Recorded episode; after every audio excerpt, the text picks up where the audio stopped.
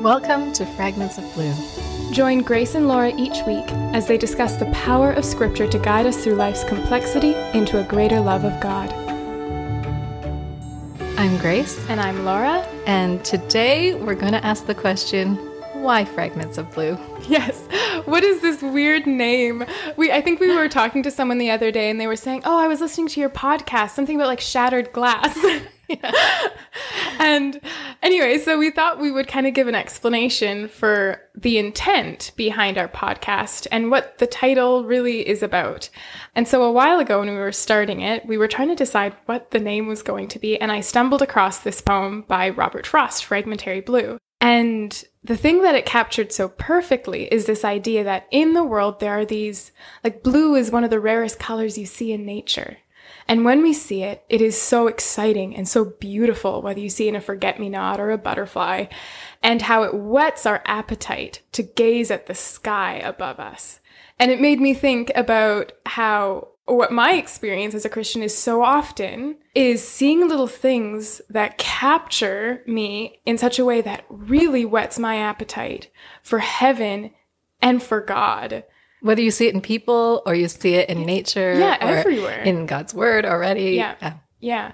And I think there are so many people who whose experience of Christianity feels so devoid of the joy and the beauty mm-hmm. and and it shouldn't be that way. And I think we want to convince people that actually the Christianity as it is meant to be lived is intellectually satisfying but also very beautiful. Like it satisfies those longings and whets our appetite for some, well, it satisfies our longings and yet increases our longings for something that we will not get in this world. Mm. So it, it forces our gaze to go heavenward and to anticipate more and more and long ever more for heaven. I don't know if you've had this experience, Grace, but growing up, I had regular um, times where I would, whether I was going for a walk or reading books, it's like I would experience something that was so beautiful or just made me feel like I just need something. I'm like, I don't know what it was, just this deep longing. And it was, um, I remember like my telling my parents things like, Oh, I wish I could be a tree. Like things like Yeah. I thought I was kind of a romantic child. you take the cake. I loved like being out and building forts and like imagining castles and chasing frogs and all of those kind of things, but it just made you hungry for something that for this life that you imagined Yes. that was so much greater and so much beyond what you currently Yes, had. and it was always totally inaccessible. Yeah. The thing the thing that you felt like would satisfy was like living in a fairy world or being a tree. I'm sure we can get around that somehow. or or something like that. And I had never really hashed out like why what is this other than just, you know, Laura being silly. Hmm. But a while ago, I came across um, an article about C.S. Lewis where he discusses what he gives a defense of Christianity, reason, and romanticism. Hmm. And it talks about romanticism not in the way we think of it as like a romantic novel about like like hmm. romantic love, Love, or whatever. Yeah, yeah. it's not about that. He he explains that like part of his path towards becoming a Christian was this. Well, I'll just quote what, what he says because, of course, C.S. Lewis says, it, hmm. says it best. He says that what I meant by romanticism was a particular recurrent experience which dominated my childhood and adolescence in which which I hastily called romantic because inanimate nature and marvelous literature were among the things that evoked it. It was an unsatisfied desire which is itself more desirable than any other satisfaction. I call it joy, which is here a technical term and must be sharply distinguished both from happiness and from pleasure. And he goes on to say that the reason, the only way that it is similar to happiness and pleasure is that we want it to happen again. So I remember like climbing a tree out, outside of our church and waiting for the wind to come so that I would get this swept up feeling because I just wanted to feel this again. But it was painful. Like it felt like, ah, I'm wanting something. I just can't have it, even even with the wind and the tree. okay, you're just giving me a weird No, look. I I'm also thinking of my childhood and the things that I loved. And when you're talking about like pleasure and that you want it, and then there's something in the wanting that's also beautiful. Yes. And there's um, a quote, and it's from A. Milne. It's Winnie the Pooh. you know, you, you quote Lewis, I'll quote Winnie the Pooh. Equally sophisticated in its own way. But he talks about there's a moment just before honey touches your lips. That's an even greater pleasure than the honey itself. He doesn't say it like that. I made it better.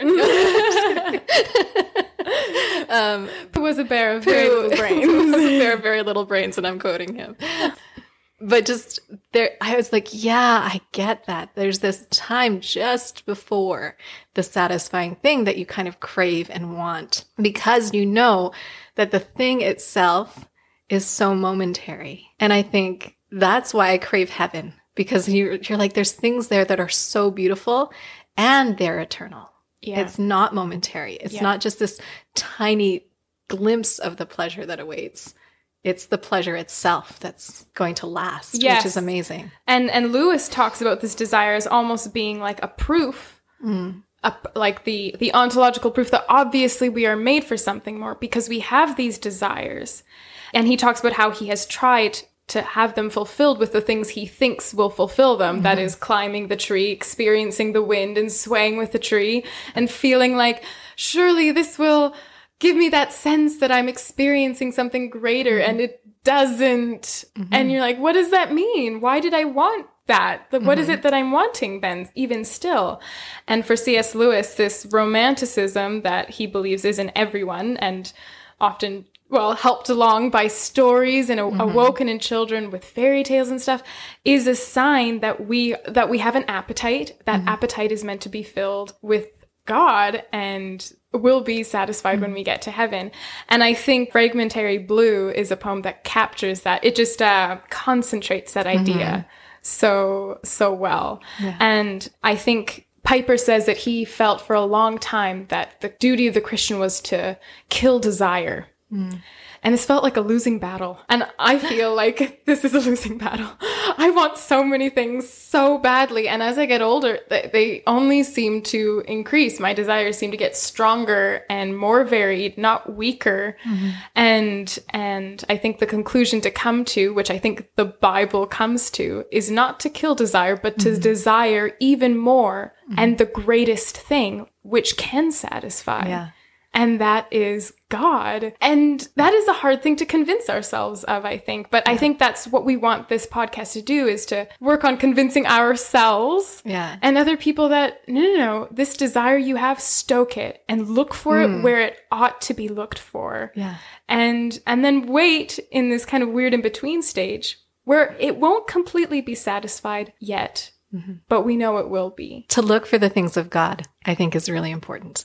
Like I, as you were talking and as we were even talking about Winnie the Pooh, things that I remember, it started to, to make me just remember details and, and the way I looked at things as a kid and that I don't look at them the same way anymore because reality moves in and you're like, no, that's not what it is. Like I remember seeing my grandma take out her teeth and thinking like, that's amazing. How does one learn to take out their teeth? Or I remember like my mom wearing stockings and pulling on them as a kid and how fascinating that was because I could imagine it was skin. you know what I mean? Like, ooh, you could shed skin. Like, and it was just like this fantasy world you create as a kid.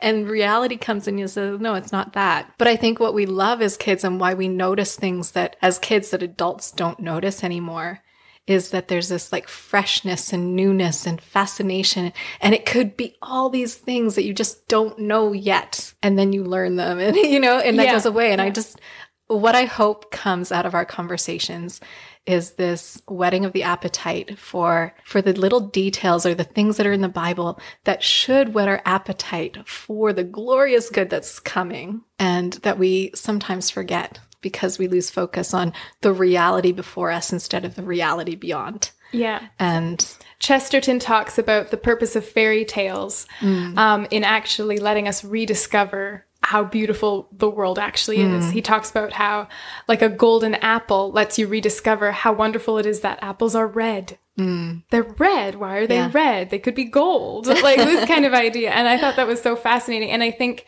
as Christians, the Christian life can seem stale. The truths and the the laws of how we should live seem stale, and we need to somehow rediscover in them the beautiful character of God again mm-hmm. and and fall Yeah. in love with that and realize it is so beautiful. Mm-hmm. And and the the other thing is, I mean, there are things that you know we know are right, but we don't find we don't uh, feel they're beautiful. And then there are some things that our culture is now saying is actually wicked or ugly in our faith, mm-hmm. and we want to say those things are beautiful too. We want to we want to capture again. No, this this Christianity and everything in the Bible here is Yeah. beautiful. If if there is something about God that is offensive, it is not because God is offensive because but because we are and mm-hmm. we look at the things that make us look ugly mm-hmm. and we we want to get rid of or smash the mirror that is making us look bad or whatever. I don't.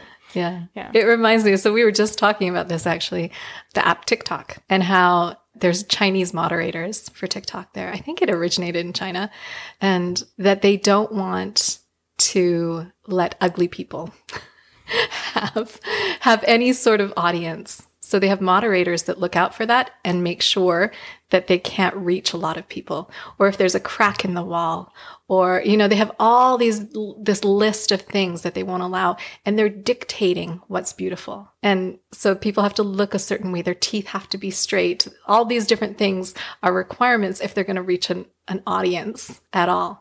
And that dictatorship, literally is what it is, has defined beauty for its country and its culture. But if we're really looking at, at finding beauty in the world, I just think about my grandma and her hands. Like one of the things I found so beautiful about her in her old age was just that like papery white translucent skin and her hands and knowing that her hands had this story you know she was 93 when she passed away and just just like the life that she lived all the cinnamon buns she made with those hands the spankings she gave her boys with those hands like they had stories to tell and there was something beautiful about them but you wouldn't choose her as a hand model Right. right? Yeah. And I think finding the beauty, beauty the way God looks at beauty is so important. And we find so much beauty in his world in his word. And the world's telling us, no, that's ugly. Mm-hmm. And so that's so important to me that we focus on the beauty of his word and who he is, the beauty of his person, and fall in love with that. And hopefully others will fall in love with him as well. Yeah, absolutely. Because I think when we're struggling to follow God more deeply, I mean, obviously, I think that knowing the truth is super important. But ultimately, if our hearts are at odds with our, is at odds with our head, typically we're more inclined to follow the thing that captures mm-hmm. us in a in a deeper way. Mm-hmm. I think and so yeah we're, we're we really hope that our listeners can find their heart captured by the beauty of god and his word and mm-hmm. how his all the difficult parts and all of the more obviously beautiful parts And we know that's going to be really hard to do in half an hour every week. it's but it's just meant to whet the appetite, right? Yeah, to yeah. hopefully become a conversation starter of their own and maybe something that puts them back in God's word. And we know we're not going to get everything out in half an hour on a topic. It's not going to be complete and it's going to be woefully inadequate in most people's minds, but it's just that whetting of the appetite. That's Yeah. what we hope happens. yeah absolutely And so we're going to end just with the poem itself by Robert Frost, Fragmentary Blue. Why make so much of fragmentary blue?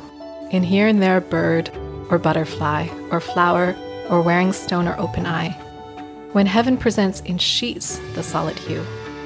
Since earth is earth, perhaps not heaven as yet, though some savants make earth include the sky, and blue so far above us comes so high. It only gives our wish for blue a whet.